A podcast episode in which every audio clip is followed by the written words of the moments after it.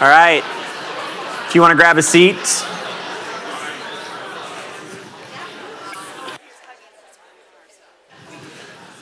We this morning we're going to wrap up this this uh, 14 month series that we've been walking through since January of 2018. And so if you're if you're visiting with us this morning and it's your first time here, welcome. You're about to catch the tail end of what's been a long journey. Um, if if you're someone who this is your church home, then the goal this morning is going to be essentially to end where we started.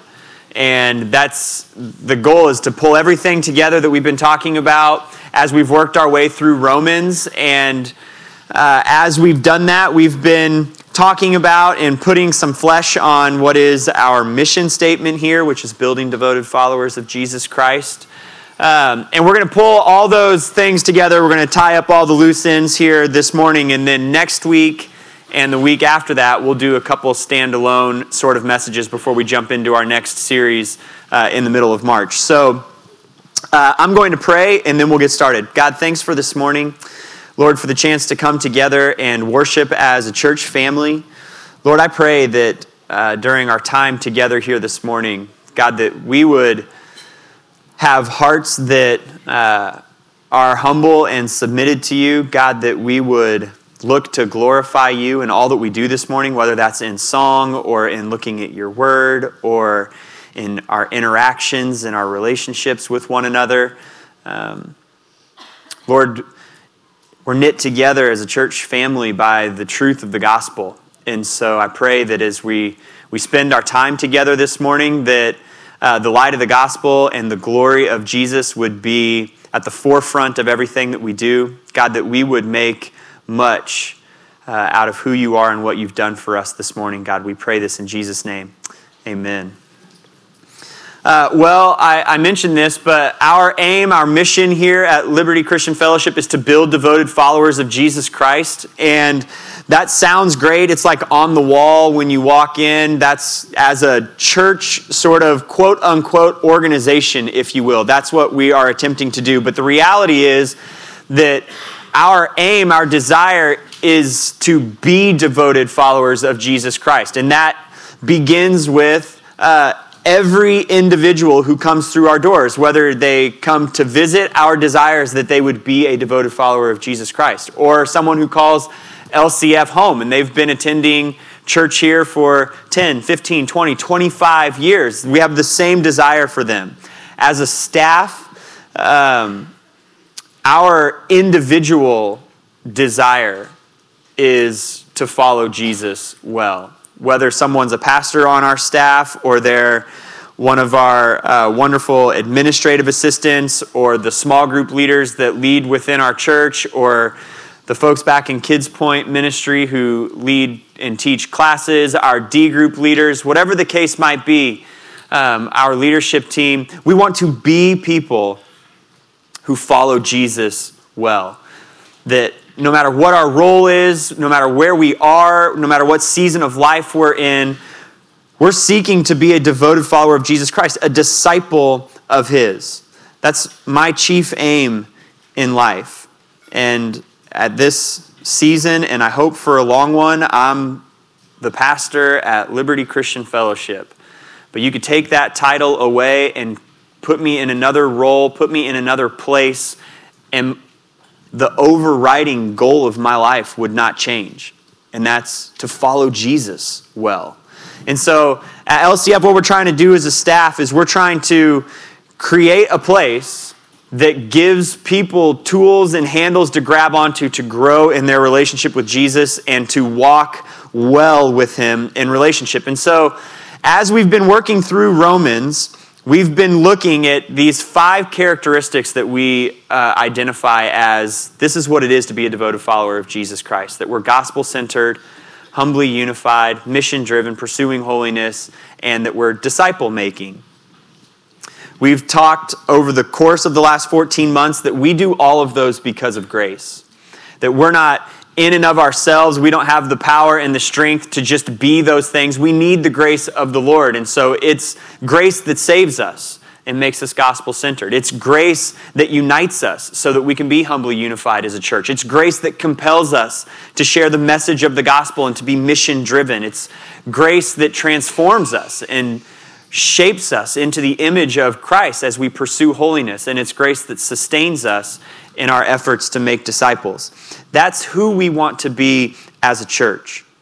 That's who we want to be as individual followers of Jesus Christ. And so, as we've worked our way through Romans over the last 14 months, we've been trying to put some skin on all of that. We want to see the gospel clearly, and Romans is an amazing place to do that. It's the most linear, uh, sort of logical, laid out picture of the gospel from beginning humanity's sin to the end, Jesus' death on the cross, that Scripture gives us in one concise place. We want to see the glory of that clearly and just cherish it and celebrate it. And we've had chances to do that over the last 14 months. We want to hear its implications clearly. What does it mean? What does it require? What does it call us to as those who place their faith in Jesus Christ? And as we've walked our way through that, we took four little breaks in looking at Romans in order to talk about uh, four of those five qualities. Gospel centered is what we've been talking about all the way through Romans. And at four different points, we stopped so we could talk about what does it mean to be humbly unified, mission driven, pursuing holiness, or disciple making. This morning, my aim is to look at five passages in Romans and give us one last picture of what the message of the book of Romans is all about, but also tie together all of these loose ends on our mission statement and give some handles for how it is that we as a church want to provide opportunities for you to be able to grow in these five areas. A lot of what I'm going to say this morning is going to sound very familiar. That's on purpose. Uh, if you've been here with us over the last 14 months, a lot of the phrases are going to sound the same. Uh, I'm using verbatim statements I used in previous messages, and that's on purpose. That's because we've been trying to faithfully look at the book of Romans and show that what we're about as a church is straight out of the Bible. That we're not cooking up some fancy mission statement that has nothing to do with Scripture. And we want to reiterate that this morning. And so we're going to start in Romans 1, verse 14. So if you've got a Bible and you want to open up to there, we'll work our way forward as we go. But this is what Romans 1, 14 through 17 says. It's Paul writing, and he says, I am obligated both to Greeks and barbarians, both to the wise and the foolish. So I am eager to preach the gospel to you also who are in Rome. For I am not ashamed of the gospel, because it is the power of God for salvation to everyone who believes, first to the Jew and also to the Greek. For in it the righteousness of God is revealed from faith to faith, just as it is written, the righteous will live by faith. First and foremost, let me define what the gospel is. Paul starts in his letter talking about the gospel basically immediately, and he knows that his readers are going to understand what it is when he uses that word. We don't ever want someone to be confused about what we mean when we talk about the gospel here. We don't want to assume that everybody just knows what that means. And so let me offer, uh, hopefully, the most succinct definition of the gospel that I possibly can. The gospel is the good news that Jesus Christ died as the atoning sacrifice for sin, displaying the glory of the Lord and making salvation possible for humanity. That's what the gospel is that each and every one of us is sinful, and that if left unforgiven in our sin, we would stand before a holy and a righteous God and we would receive the punishment that is due to us. But the gospel is the good news that Jesus Christ died in our place in order to justify us or redeem us or forgive us that in so doing, he displayed all of the beauty and the glory of God and all of his wonderful character, and he's made it so that we can be saved and spend eternity in heaven with him. That's the gospel. Seeing, understanding, and placing our faith in the hope of the gospel, then, completely reorients life and the universe, literally, for a believer. When you see and understand and receive the grace of God by faith in Jesus Christ, when you take hold of the gospel, no longer does everything orbit around you. No longer is all of life with you at the center of it. Instead, that gets flipped. The gospel becomes the sun that everything in your life revolves around. We start to think differently than we used to think before we knew the gospel. We start to see everything differently than we used to see it before we understood the gospel. We start to make decisions differently than we would have when we thought the universe revolved around us. If we've seen the glory of God in the person and the work of Jesus Christ, then that glory in that picture becomes the controlling factor in our life. We get centered on it. A devoted follower of Jesus Christ, to use Paul's words here, is obligated to the gospel, eager for the gospel, and unashamed of the gospel. We're constrained by it. It hems in what we do and what we don't do. It gives the parameters for how it is that we think about life situations or what's going on in our society. It begins to be the guardrails that sort of buffer us in terms of what it is that we want to do or how it is that we want to be motivated. It takes our affections and completely rewires them so that the things of the world are no longer satisfying to us, but instead, what's most satisfying is the truth of Jesus Christ. That's what the gospel does in the life of a believer. To be gospel centered is to live that sort of way. But we're also eager for the gospel. We want to keep it in front of us at all times. We want to keep it in front of the world at all times. We're compelled by it to share the truth of Jesus Christ on the cross for all the people in all of the world because that message has to be heard. And we're unashamed of it, we're emboldened by it. We live at a time in our society where uh, it's easy to be ashamed of the gospel. Where to make a profession that you believe that the Bible is the Word of God and that Jesus Christ was not just a good example or a good teacher, but He was the Savior of the world who died on the cross for the sin of humanity, and that if you don't place your faith in Him, then you are left un forgiven and unjustified in your sin and will therefore face punishment. That is not a popular message to stand on the on like, you know, the street corner and say I believe this. We live in a time where it's easy to shrink back from that. But the reality is that you can't have the gospel at the center of your life and be ashamed of it at the same time. The two are mutually exclusive. You've either got the gospel at the center of who you are and you're unashamed of that, or you keep it at sort of arm's length. Far enough away that hopefully when you stand in judgment before the Lord, it's close enough to save you, but not so close that someone in our world might understand that that's who you are. We've made it in the sort of uh, contemporary American church we've made it out to be an option that you can keep the gospel over here at arm's length and somehow still be saved. The reality is that that is simply not true. Read the New Testament. Find one person in the New Testament who kept the gospel as far away as possible and yet close enough to them that they might be saved. You won't find that. What you find in the New Testament are people who come to an understanding of who Jesus is and their need for a Savior, and it completely changes their life.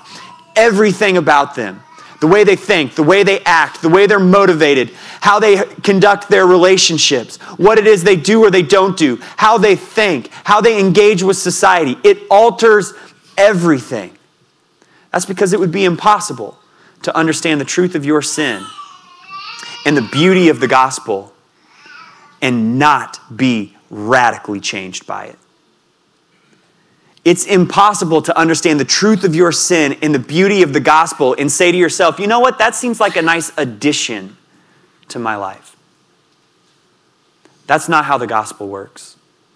That's not how the Bible portrays faith in Jesus Christ you come to understand your need for a Savior and you place your faith in Jesus Christ and receive the grace of God which is able to save you, you cast all of your life upon it. You cling to it. It becomes the anchor that stabilizes you and the truth that props you up. It becomes the sun that your life orbits around, the very breath that you long to breathe.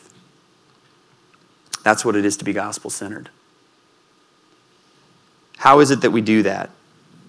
What are some things here at Liberty Christian Fellowship that we offer in order to help people take steps forward in this? First and foremost, read the Bible. Every single day, we need to get our universe properly oriented. We need to get the gospel not only in front of our eyes and in front of our minds, but we need to get it resituated correctly in our heart. The truth of Jesus Christ leaps off of every page of the Bible. In the Old Testament, everything points to Christ. In the Gospels, everything is about Christ. In the epistles and what follows from Acts to the end of the Bible, everything is about how we live in relation to Christ. Read the Bible. You want to be gospel centered? Wake up every day and center yourself on the gospel. It really is that easy. It doesn't have to be rocket science. I was thinking about this. I don't know why we call something difficult rocket science all the time. It doesn't have to be meteorology in the Midwest in the winter, right? this can be easy. Wake up in the morning before you go to bed. It doesn't matter when you do it. Get your heart realigned correctly in relationship to the gospel. We are forgetful people. Our natural bent is to wake up every single day and try to cram ourselves into the center of our universe. We've got to wake up and remind ourselves what's actually at the center, and that's Jesus Christ. Sunday mornings, sometimes the truth of the gospel gets cloudy for us. Whether it's because of our circumstances or some temptation or, or sin issue that we're struggling against, the gospel becomes kind of hazy for us. It's still there, but it seems like there's like clouds in the way or something. And so we gather together on Sunday mornings as a church family. We come together in order to have the clouds pushed away so that we can see the light again, to hear the truth in God's word, to sing it in song, to see it being lived out in the people around us. I'm preaching to the choir a little bit because you're present here this morning. But one of the ways you can help yourself live in a gospel centered way is make church a priority. Be present on Sunday mornings. It doesn't make sense that you could say your life is centered on the truth of the gospel and you wouldn't want to be here and to worship with your church family. That you would say, you know what, if it works out, I might wander my way over to church this Sunday. It makes no sense that you would fill up your bucket, your life bucket, with all sorts of other stuff and then try to cram Jesus into it as if there's going to be space. To live in a gospel centered way is to take that life bucket and put Jesus in first and then fill in everything else around it. We offer worship nights four times a year. Those are opportunities for us to just come together and worship to sing the truth of the gospel as a church. If you've got children, whether they're in middle school or high school, so they're in our student ministry, or they're in elementary school or even younger, and therefore our children's ministry, if you want to help your children begin to formulate an understanding of what it is to live a life that's centered on the gospel, I cannot encourage you strongly enough to get them involved in our student ministry and in our children's ministry. I'm biased in saying this because I'm the pastor here, but those ministries, our Kids Point ministry on Sunday mornings, True Seekers on Tuesday nights for third through fifth graders, our student ministry, they're first rate. They're as, as good and as intentional of ministries as I've ever seen for those age groups of young people.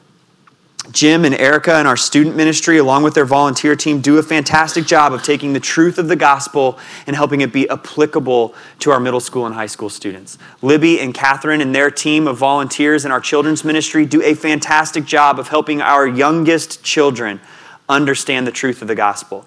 Parents, your primary role is to be a discipler for your children, but that doesn't mean you can't seek the help of the church in doing that. Our children's ministry and our student ministry are great ways to start building that within your kids. But the absolute starting point for living a gospel centered life is to receive the grace of God by faith in Jesus Christ. That is step number one. If you've not ever done that, you can do so this morning. If you've not ever done that, it's the most important thing you can set your mind and your heart to thinking about. What does the Bible say? What is the truth of my condition as a human being and my need for a Savior? And is Jesus Christ that Savior? I believe firmly that you can take this book and you can put it under the harshest scrutiny and you're going to come out with the same result every single time. And that's that this book is true and Jesus Christ is the Savior. To live a gospel centered life requires starting there. Flip over with me because once you get yourself centered on the gospel, the rest of our four our, our five statements start to play themselves out. I'm going to read Romans 3 21 to 26. This is what it says. But now, apart from the law, the righteousness of God has been revealed, attested by the law and the prophets. The righteousness of God is through faith in Jesus Christ to all who believe, since there is no distinction. For all have sinned and fall short of the glory of God and are justified freely by his grace through the redemption that is in Christ Jesus. God presented him as an atoning sacrifice in his blood, received through faith, to demonstrate his righteousness, because in his restraint, God passed over the sins previously committed. God presented him to demonstrate his righteousness at the present time so that he would be righteous and declare righteous the one who has faith in Jesus. If that paragraph is true, I'm not sure there's anything more important in all of the world or in all of human history. We could back up and talk about whether or not you think the Bible is true, and I'd love to have that conversation with you if you have questions about it. But if you do believe the Bible is true, if that's your starting place, then there, Romans 3 21 to 26 is the most central, most important truth for every human being who's ever taken a breath on planet Earth. We've all sinned and fallen short of the glory of God. Romans 3:23.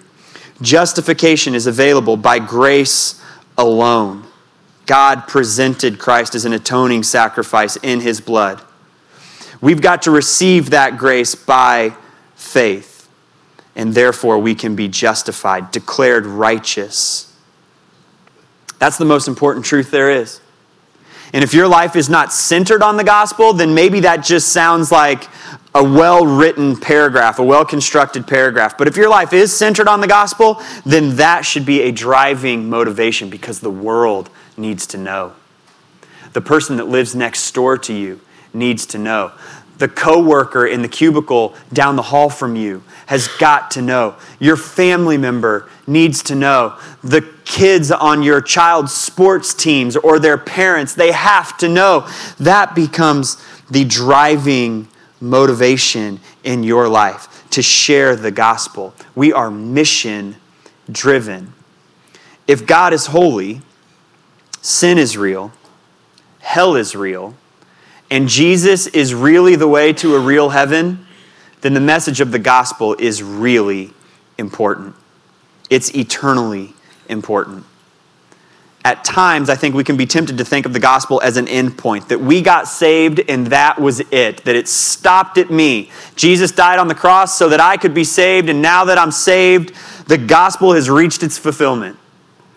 But that's simply not true.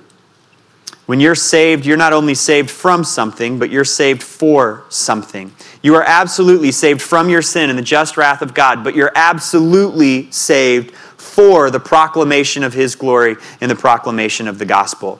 You become a believer, you place your faith in Jesus Christ and receive the grace of God for the forgiveness of your sin, you get one assignment make it known. Make that message known. The gospel's not an end point, it's a center point. Your life orbits around it. The gospel's not an end point, it's a launching pad. It compels you. You've seen the glory of God in the person and work of Jesus Christ, and you know that everybody else needs to see that as well. And so you cannot help but share that message. What are some handles for this here at LCF? Well, first and foremost, read your Bible. The truth of the gospel explodes off of every single page, and the desire of the Lord for everyone to hear it explodes off every page. God's longing for the nations of the earth to see and to understand his glory and live in relationship with him explodes off every page. You want to be driven by the mission of God? Read about the mission of God in his word. But what else can you do? Maybe you say to yourself, Tim, I understand that I'm supposed to share the gospel. I'm even willing to do it. I just don't know how. Joe, raise your hand. Oh, he stood up. He doesn't know that I'm about to do this. Joe would love nothing more than to come to your small group or to meet you for a keto friendly meal and share with you this three circles method of sharing the gospel. It comes from an organization called No Place Left. Many within our congregation have gone through that training and learned how to share the gospel. It doesn't have to be intimidating, anyone can do it, and Joe would love to show you how. So if you want to learn how to do that, there he is, red shirt, bald head. He would love to teach you how to do that. But there are other opportunities as well. Maybe you say, you know what, I know how to share it. I've done the training. I can do it. I just don't know how to engage with the nations. Well, there are options and opportunities to do that here at our church. You can be involved in the ESL class that we're taking part in over the course of uh, the spring here. There are individuals who end up in Kansas City, whether as refugees or because they were forced out of where they were living before, or they move here and they don't speak English and they would love nothing more than to build some relationships and learn how to communicate in this place. And we can go and be a part of that. And you can build a relationship with someone who's maybe never heard the truth of the gospel before and have the opportunity to share with them. There are short term mission trips upcoming that you can be a part of. We've got missionaries all around the world that maybe you say to yourself, you know what, I'm not called to go, but I would love to be supporting the work of sharing the gospel among unreached and unengaged peoples. We have missionaries from our church in those places that you can give to in order to support, or you can get on their prayer list and join them in prayer. They send out updates regularly, and so you can know what's going on in those places around the world and join with us in praying that the Lord would reveal powerfully the truth of the gospel in those places. You can take part in local initiatives to serve our community right here. We're doing one right now with the Step Up and Serve event where we're gathering supplies so that we can put together those blessing bags for individuals who need them. There are people right here in our own community who need to not only hear the truth of the message of Jesus Christ, but they also need to see the hope of the gospel lived out and portrayed by the local church. And there are opportunities all throughout the year that we offer to our congregation to take part in that. One last really practical thing that you can do is get on Amazon later and one click yourself a book called Operation World. Inside Operation World, there's a page for every country on the face of the planet, and it tells you what the gospel's movement is like in that place. Is it unreached? Is it totally unengaged? Is it post Christian? Is it largely Christian? And how can you be praying for those places? Maybe what you do in order to take a step forward in being mission driven is you get that book and you say, you know what? I'm going to pray over a country a day. And you begin praying that the Lord would unleash the gospel in those places. We're mission driven. Flip over to Romans 6 with me.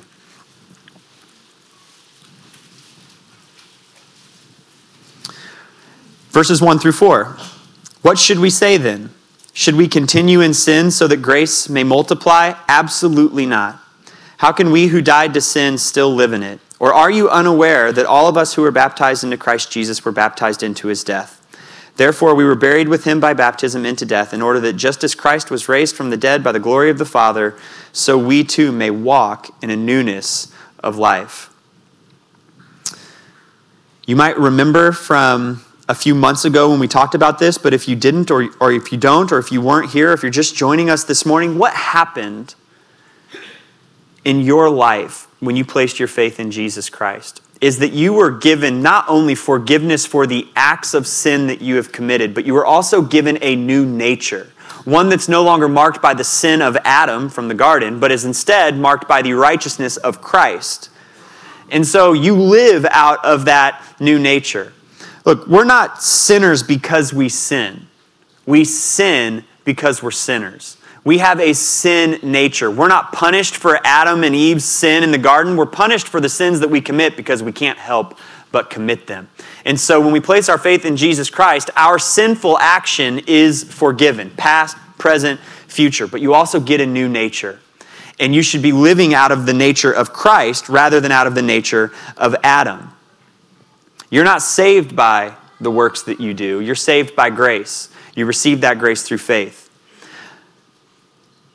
I want to be clear, but I also want to be strong on this. We're not saved by the fruit of our deeds. We're saved by grace alone through faith alone. But I do not think the Bible paints a picture whereby a fruitless faith is a faith that has saved. Let me say that again. We are not saved by the fruit of our lives, the actions that we do. We are saved by grace alone, through faith alone, in Christ alone. But I do not think the Bible paints a picture of a fruitless faith being a faith that saves. John Piper says it this way The faith which alone justifies is never alone. A love for the gospel produces a hatred for sin. And so we pursue holiness. When you place your faith in Jesus Christ, you get positional holiness. You're made holy before the Lord thanks to the blood of Jesus Christ that covers you and has forgiven you of your sins. But that should also then be progressive in your life. You are shaped and molded into the image of Jesus Christ progressively from the day you become a believer to the day you die, and then your, your holiness will be perfected as you stand before the Lord. A few months ago, I gave a bunch of statements about what pursuing holiness is and what it is not. I'm going to run through all of those. If you weren't here and you want to listen to that message, you can go on to our website. The title of that message was Pursuing Holiness. What is it? Here's what it is Pursuing holiness is not legalism. Legalism says, do this and you will be saved. Pursuing holiness is responsive. You have been saved, therefore you do. Pursuing holiness is not a contradiction to the message of grace alone by faith or grace alone through faith alone. Instead, it's a complement because the grace that is powerful enough to save you eternally is also powerful enough to transform you in the here and now. Pursuing holiness is not passive. We don't just sit around thinking that we're going to drift our way into living a Christ like life. No, it's active, and it's active in submission to the Lord. Pursuing holiness is not individual, it's relational. It happens in relationship with the Lord and with the Holy Spirit inside of you. It happens in relationship with your brothers and sisters in Christ because sometimes we need someone to look at us and say, hey, you're missing the mark here. And it's painful and it stings inside of us, but we've got to have that because we have blind spots. Your, your pursuit of holiness, if it's not in relationship with other people, will be stymied by the fact that you don't often see your own areas of sin. Someone's got to point them out for you. Pursuing holiness is not sinlessness, but it's growth. It's growth in Christ likeness. We'll never be perfect this side of heaven. Pursuing holiness is not outward only, but it's inside out. Your affections need to be continually captured by the beauty of the gospel and the glory of God's grace. And then the things of this world become less and less tasty because you'd rather feast on God's glory.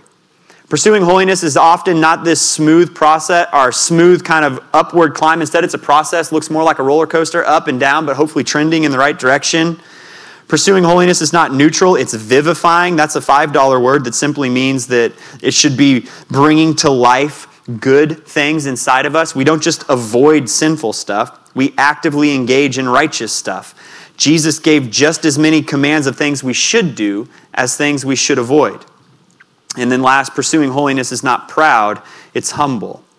Growing in our Christ likeness isn't about attracting attention to ourselves, it's about humbly pointing to Jesus. That process starts within you. You don't have to hate yourself. That's not how this works. This isn't some sort of self loathing, but we do hate the sin that lives inside of us, and so we wrestle with it. How can you take part in this, take steps forward in this here at LCF. Number one, read your Bible. Are you seeing a trend? The commands of the Lord are littered throughout the pages of the Bible, and it's clear the order that obedience to those commands happens in.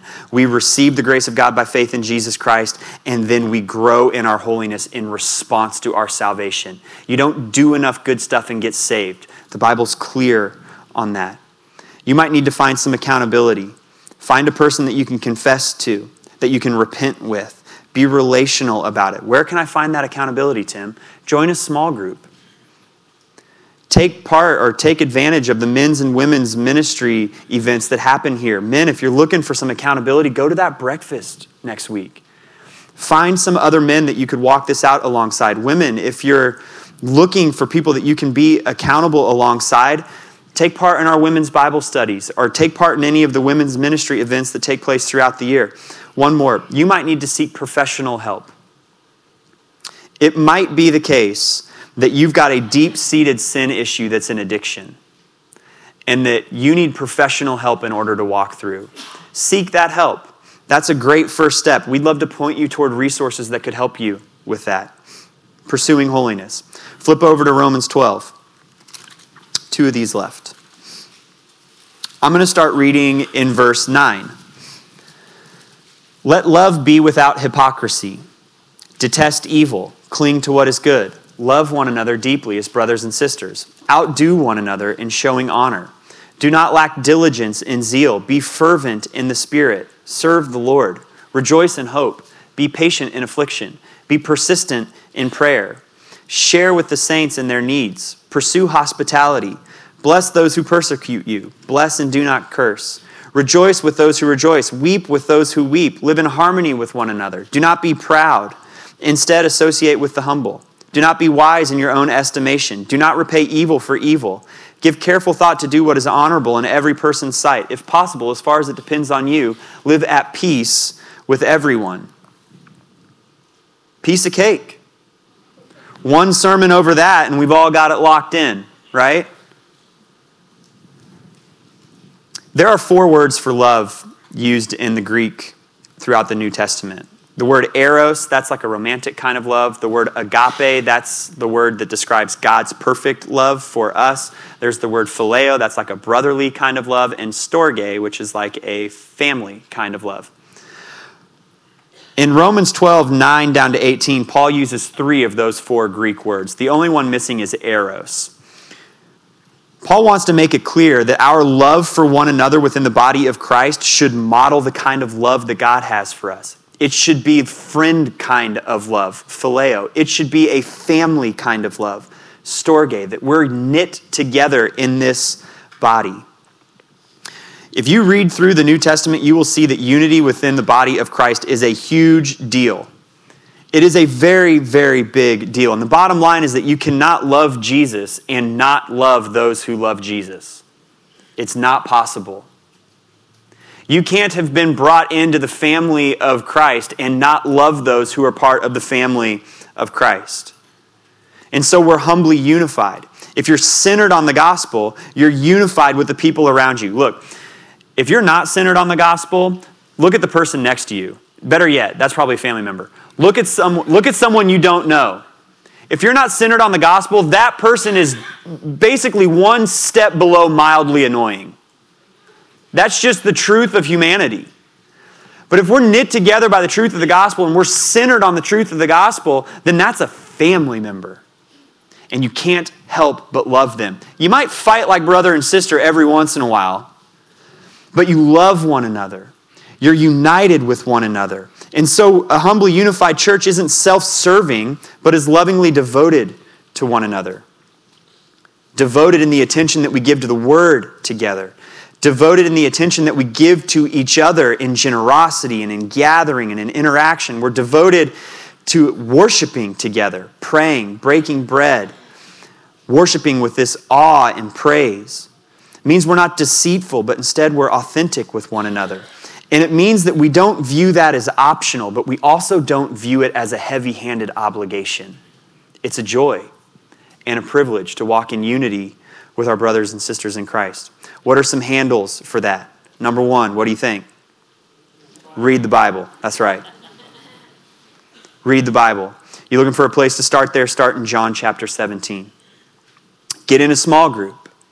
Yesterday was our Discover Your Ministry workshop where we walk people through figuring out what their spiritual gifts are and their passions are, and we help them see how they can serve the church.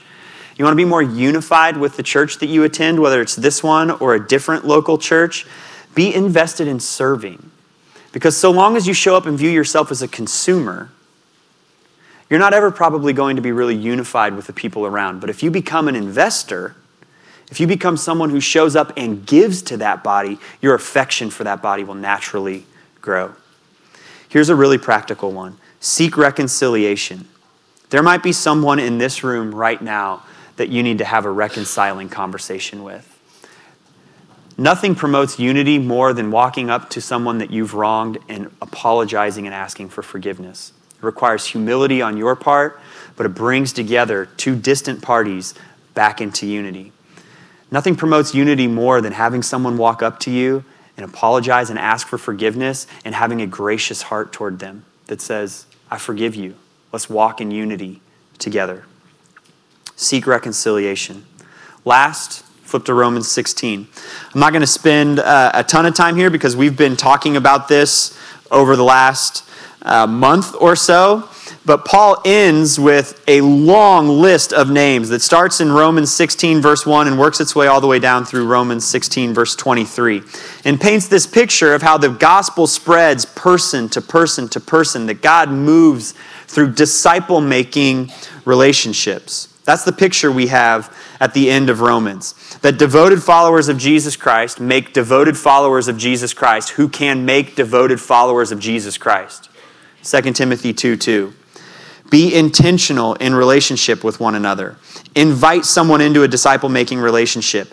Teach them what it is to follow Jesus. Model what it is to follow Jesus. Serve alongside them and then commission them to go and do the same.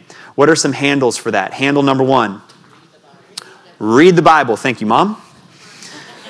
I know that voice anywhere. She's been very supportive all my life. Read the Bible. That's right. The New Testament is chock full of pictures of disciple making in action. It's the commission that Jesus gives the disciples before he ascends into heaven go and make disciples. Here's another one, though. Maybe you've been listening over the course of the last month and you say to yourself, you know what? I do want to be in a disciple making relationship. I want to be discipled. Or I think I'm in a place where I could disciple someone else, but I just need some tools. Just give me some rhythms or some frameworks that I can use in those relationships. Write this date down March 14th, that's a Thursday night, at 7 p.m. We're going to meet right here with all those who are interested in either, either side of disciple making being a discipler or being discipled. And we're going to train, we're going to start giving out some rhythms that you can utilize in those relationships so that you can disciple someone effectively or so that you know what to expect if you want to be discipled. Thursday, March 14th, 7 p.m., we want to start that process. I want to end here. Our desire at LCF is to build devoted followers of Jesus Christ, to be devoted followers of Jesus Christ. I can give you no better pastoral recommendation for pursuing that in your life than this immerse yourself in the Bible. Don't just read it, engage with it. Don't just engage with it surround yourself in it. Make it an ambition of your life to ever grow in your knowledge and your understanding, your love, and your application of Scripture. There's nothing else, no program, no book, no online sermon or Sunday morning service that has a greater impact on your growth in the gospel and in your relationship with the Lord than regularly and consistently reading from His Word. If you're stuck in your relationship with Jesus, the first question you should always ask yourself is How is my routine of seeking God and His Word? If we're going to be devoted followers of Jesus Christ, there's no getting around it. We must be people of this book. Immerse yourself in the Bible. In your uh, uh, bulletin this morning, there's a little front and back insert handout. For each of these five areas, we listed some resources that we highly recommend. If one of these areas really piques your interest and you're looking to read more about it, we encourage you to check those out. But do not go and check out those extra resources unless you've started here in the Bible it does not benefit us all that much to hear what someone else has to say about being mission driven unless we know what the Bible has to say about it. What someone else has to say about pursuing holiness unless we know what the Bible has to say about it. Those are wonderful resources, but start here and then move to those. We recommend all of them very highly. Sound good? Awesome. Let's worship together, and then Brian will send us out of here.